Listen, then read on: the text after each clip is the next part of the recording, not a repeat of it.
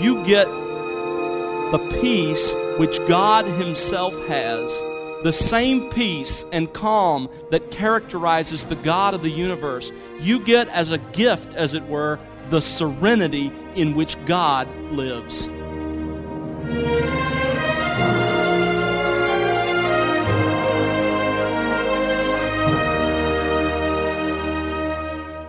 Welcome to The Word Unleashed with Tom Pennington. Tom is pastor teacher at Countryside Bible Church in Southlake, Texas. Hi, I'm Bill Wright. Today, Tom continues our current series, Six Steps to Spiritual Stability. Horatio Spafford's life story is truly remarkable. Around his early 40s, his life began to unravel. His only son died. He lost extensive real estate holdings in the 1871 Chicago fire, and he lost his four daughters when their ship sank on its way to Europe. As he was traveling to Wales to visit his grieving wife, he penned these words over the spot where his children had died, and I quote, When peace like a river attendeth my way, when sorrows like sea billows roll, whatever my lot, thou hast taught me to say, It is well, it is well with my soul. What a remarkable response to such horrific circumstances, and what incredible peace is available for those who trust God. And as you'll discover today, the very same peace that God Himself embodies is available to you today. Let's open our Bibles now and join Tom Pennington with today's message on the Word Unleashed. What are the things that we worry about? What are the things that so deeply concern us? See if you find yourself in this list. Of those who were surveyed, 28% said they worry about money and financial issues, 17% about job and career, 14% marriage issues, 12% social relationships, 9% personal appearance and weight issues, 7.5% said family and children was sort of the constant preoccupation of their worry. 4% said it was health. What is it you worry about? You know, worry isn't one of those sins we take too seriously, is it? We kind of joke and tease about it. And at one level, that's understandable, but at another, it's not. Worry is a potentially damning sin. I don't know if you've ever thought about that or not. You remember the parable of the soils? Turn back to Luke chapter 8.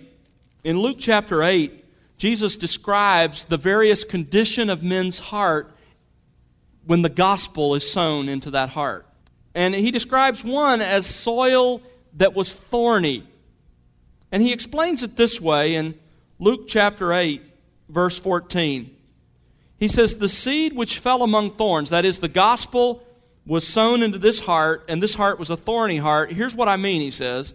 These are the ones who have heard, they heard the gospel, and as they go on their way, they are choked with worries and riches and pleasures of this life, and they bring no fruit to maturity. Listen, there are those who receive the gospel, and because of a sin no more serious than the worries about this life and the pleasures of this life, the gospel is choked out and never comes to fruition. They never come to true, genuine faith in Jesus Christ.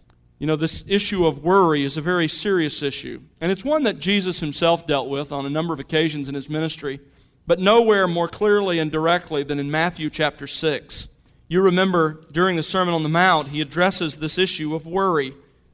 In Matthew 6, verse 24, he makes this overarching point no one can serve two masters, for either he'll hate the one and love the other, or he'll be devoted to one and despise the other. You got to choose. You cannot serve God and wealth. You can't be a slave of God's and a slave of wealth at the same time. Therefore, he says, for this reason, stop worrying. He says, Don't be worried, verse 25, about your life as to what you will eat or what you will drink, or for your body as to what you will put on. Is not life more than food, and the body more than clothing? Look at the birds of the air. They don't sow, they don't reap nor gather into barns, and yet your heavenly Father feeds them. Are you not worth much more than they? And who of you, by being worried, can add a single hour to his life? Literally, it says, Who can add a cubit, 18 inches, to his lifespan? Can't be done.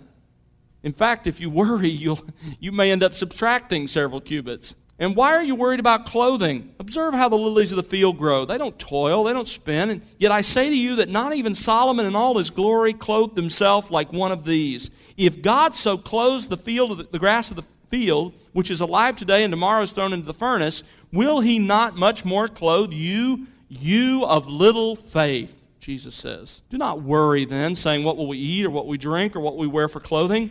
For the Gentiles eagerly seek all these things. Your heavenly Father knows that you need all these things. Seek first his kingdom and his righteousness, and all these things will be added to you. And we sit in 21st century America. Well, I'm off the hook for that message because I never worry about what I'm going to drink. I just turn on the tap water. I never worry about what I'm going to eat. I got a refrigerator and a freezer in the garage filled with food, a pantry. I don't worry about what I'm going to wear. I walk into my closet and I got a bunch of clothes I can choose from. Well, look at the next verse. You're not off the hook. Verse 34. So do not worry about tomorrow. Listen, folks, every time we worry, it's about what? It's not about the past, it's about the future. It's about maybe something, what effect something that happened in the past will have on the future, but it's always about the future. It's about tomorrow. So nothing we worry about is legitimate, Christ says. That's what Paul is saying back in Philippians chapter 4. Be anxious for nothing. Let me ask you a simple question Do you worry about anything? Do you worry about anything? Well, let me give you something else to worry about. If you worry about anything, Paul and Christ both say that every time you do, you're sinning against God. You say, why? I don't really understand that. I mean, it doesn't really hurt anyone but me. Why is worry a sin? Because when we worry, in effect, we are saying, God, listen, I understand that you've said that nothing happens outside of your control, and I understand that you've said you'll use everything in my life to my good and to your glory, but God, I have to say, I just don't think you can pull it off. That's really what worry says. If you struggle with worry, you're sitting there thinking, you know, this is fine for Paul to say, but in the real world, it can't be done. I mean, I've tried all kinds of methods and gimmicks, and I just can't stop worrying. Well, that same survey I quoted a few minutes ago, they also asked these people how did they try to cope with their worry? What things did they do to try to keep them from worrying?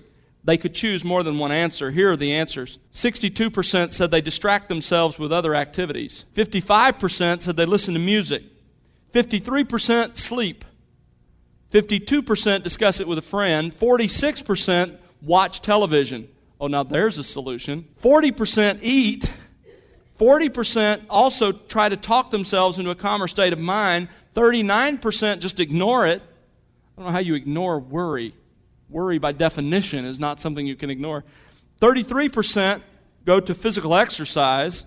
27%, here's a good solution, Fight with the people in my life was the answer. 26% use some form of drugs. 22% buy, or excuse me, shop or buy themselves a present. and 20% use alcohol.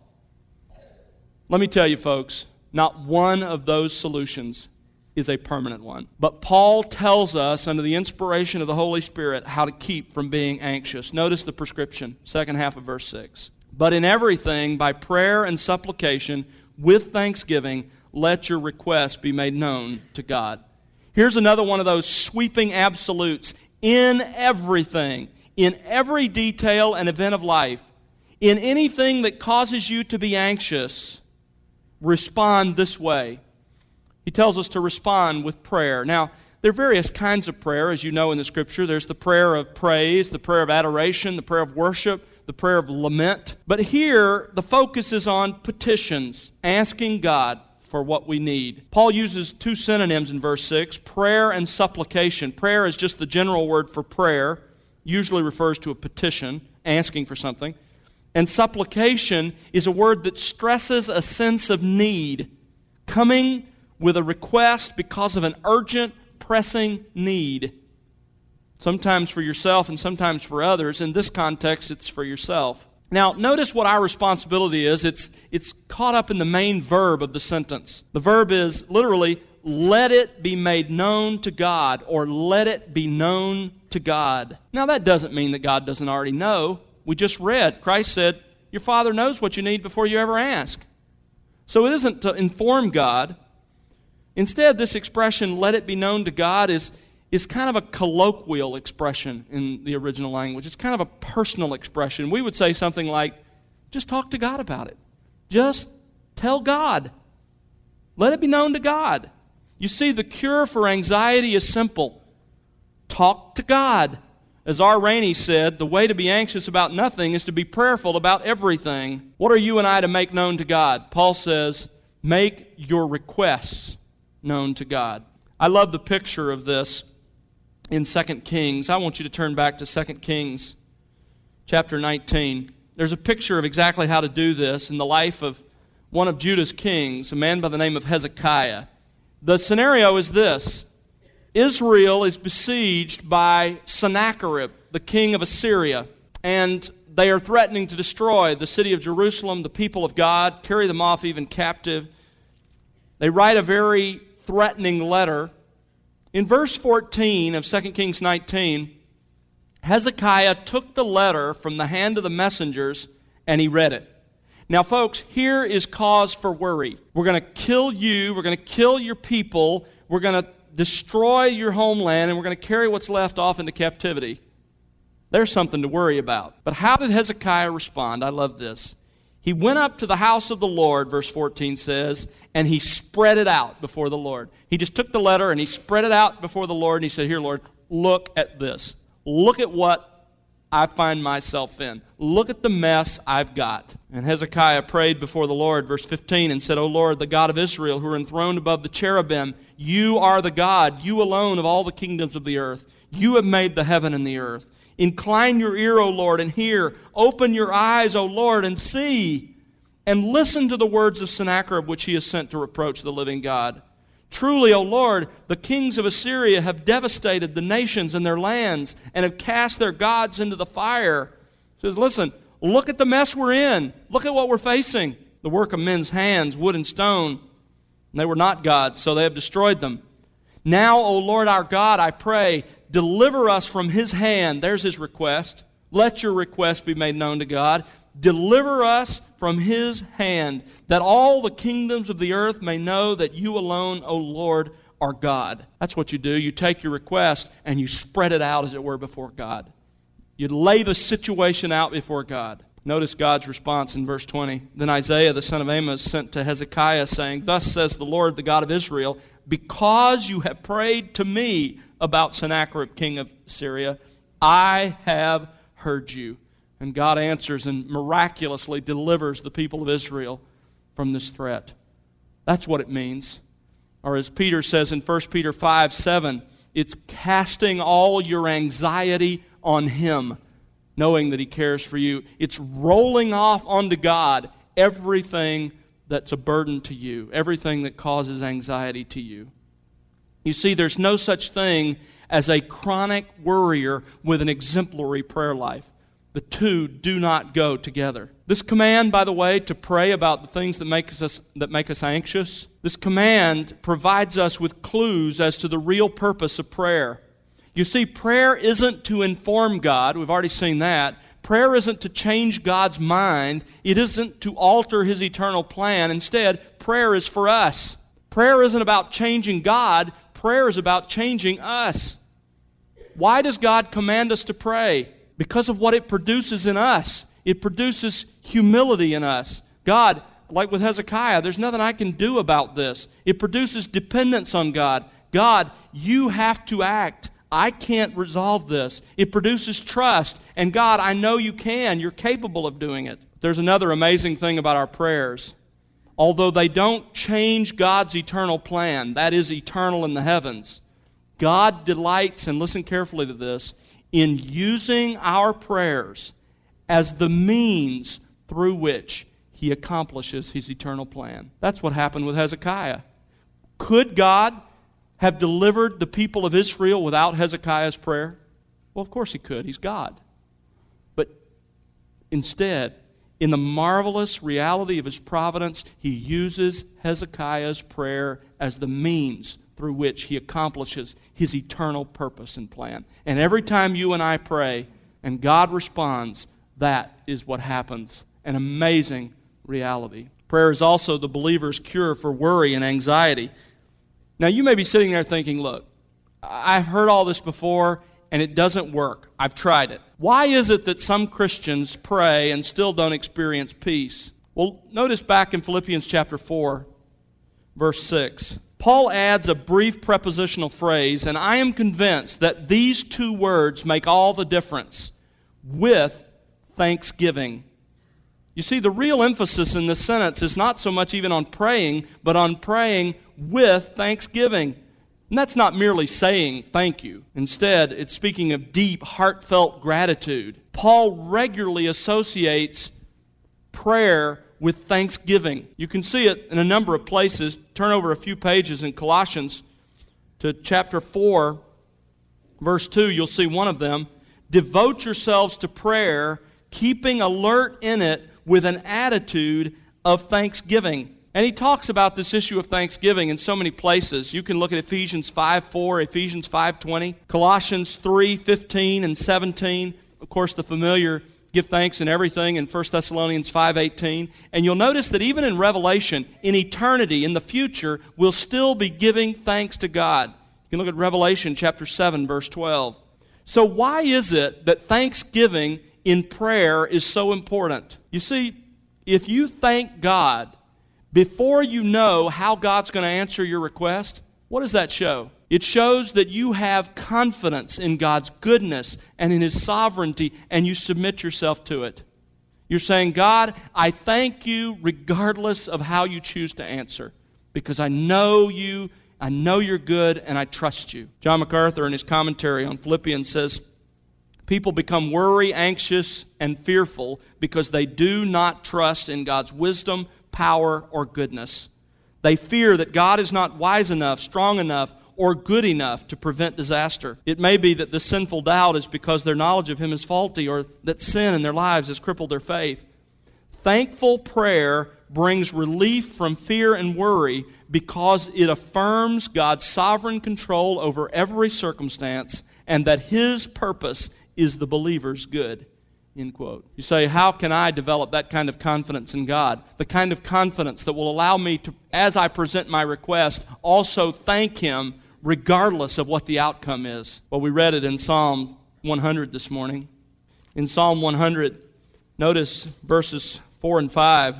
Enter his gates with thanksgiving, his courts with praise. Give thanks to him, bless his name. Here we're commanded to thank God. Why? 4, verse 5, because the Lord is good. His loving kindness is everlasting, and his faithfulness to all generations. Listen, folks, the foundation of our gratitude is in the character of God. That's how you learn to pray with thanksgiving, regardless of how God chooses to answer your prayer, because you find your hope and your confidence in the goodness, the loving kindness, the faithfulness of God. So we've seen the prohibition, we've seen the prescription. Let's take a look for a moment at the promise. Verse 7 And the peace of God, which passes all comprehension, will guard your hearts and minds in Christ Jesus. Here's the result of talking to God about everything with a thankful heart. And notice the promise isn't conditioned on your getting what you ask for. It comes to all who follow the prescription, whether they get what they ask for or not. The promise, notice, is for the peace of God. Now, this could be describing a sort of inner peace, this feeling of peace. And certainly it does involve that, but I think it's better translated you get the peace which God Himself has, the same peace and calm that characterizes the God of the universe. You get as a gift, as it were, the serenity in which God lives. You and I are invited to share in God's peace.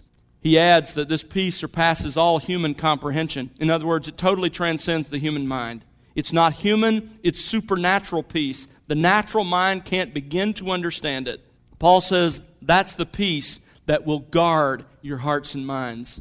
The word guard is used in 2 Corinthians chapter 11 verse 32 to describe a detachment of soldiers guarding the city of Damascus. That's the picture behind this word. It would have been very familiar, the metaphor would have been very familiar to the citizens of Philippi because there was stationed in Philippi as an outpost a garrison of Roman soldiers there to preserve the Pax Romana, the Roman peace. If you talk to God about the things that trouble you, and if you're able to thank Him in advance for whatever He decides to do, then Paul says the peace of God will be like a garrison of soldiers guarding your heart and mind. And that's the trouble spot, isn't it? Our hearts and minds. Anxiety, listen to this, is never in your circumstances. Anxiety starts in your heart and mind. Two people can face the same circumstances, and one will be anxious and the other not. It's because the real issue is what's going on inside. In our hearts, the center of our person, in our minds, the place where our thoughts are conceived. But I don't think Paul is differentiating here. I think he's trying to say this the peace of God will comprehensively guard your entire inner person. It's like Psalm 55 22 cast your burden upon the Lord and he will sustain you. Isaiah 26, 3, the steadfast of mind that is in God, you will keep in perfect peace because he trusts in you. Now, don't misunderstand here. God is not promising to answer your prayer the way you want. He's not promising to remove all the trouble that you're praying about. Nor is God promising that the things you've been worrying about won't happen. They may. What God is promising here is something far more amazing. He's promising that if you will talk honestly with Him about your struggles with a truly thankful heart for whatever He brings, He will do something supernatural in your heart. You will enjoy the same kind of peace that God Himself enjoys as He sits on His eternal, unshakable, untouchable throne. I think the best illustration of this is one that you've probably heard of before a man by the name of Horatio Spafford. Horatio Spafford was a successful Chicago attorney. But around his early 40s, his life just started to unravel. His only son died a few months later. His extensive real estate holdings were destroyed in the Chicago fire of 1871. And a few months after that, he booked a, a ship, a cruise to Europe to go over and with his family. The last minute, something came up with his business. He wasn't able to go. He was going to join his family. On the way, the ship sank, and his wife survived, but his four daughters, the rest of his family, died. As he was sailing to Wales to comfort his bereaving wife, he asked the captain to pause over the spot where his children had died. And it was there that he penned those words that we sing When peace like a river attendeth my way, when sorrows like sea billows roll, whatever my lot, thou hast taught me to say, It is well with my soul. That is supernatural peace. If I were to paraphrase what we've learned from this passage this morning, it would go something like this Stop worrying about anything. Instead, in every detail and circumstance of life, by prayers and petitions, let God know what you'd like Him to do. But even as you're telling Him your desires, tell Him that you trust Him and that you thank Him for answering in a way that's best for you, even if it isn't what you ask for. And if you'll do that, then the very same peace that God Himself enjoys will stand guard over your entire inner being. Who can benefit from these amazing verses? Notice how Paul concludes verse 7 those who are in Christ Jesus. Those who are inseparably united to Jesus Christ. Listen, Paul isn't talking here about the generic value of secular prayer and meditation. If you've never become a follower of Jesus Christ, it saddens me to tell you that you may close your eyes and you may think you're speaking to God and you may feel better when you're done, but it's not biblical prayer. In fact, Christ says God isn't listening. John 14, 6 says, He who would come to God comes only through Christ. I am the way, the truth, and the life. No one comes to the Father but through me. If you're in Christ Jesus, then you have every reason to be thankful today.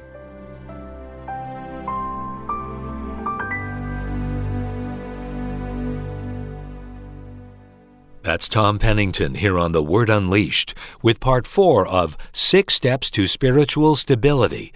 Tom will continue with part five on our next program as he once again takes us to God's Word, and we do hope you'll join us then. But before we leave you today, here again is Tom with some closing thoughts. When I think about prayer, my mind often goes to the words of the psalmist When the righteous cry, the Lord hears. You know, there's no special formula, no secret to coming to God in prayer. It's simply coming to our Father and opening our hearts to Him, letting our requests be made known, and trusting Him with the outcome of all of that. We just need to have the confidence to know that, that we're accepted in Christ and that He has our best in mind. And then we can come and lay our needs before Him and trust Him. Thanks, Tom. And friend, the Word Unleashed is made possible because of the prayers and financial gifts of individuals like you. Please consider partnering with us. You can find out how to do that by visiting thewordunleashed.org. That's thewordunleashed.org. And now for Tom Pennington and the entire team, I'm Bill Wright. Thanks for listening. The Word Unleashed exists because God, in His Word, has given you every spiritual resource you need to grow in Jesus Christ. It's our prayer that the power of God's Word be unleashed in your life.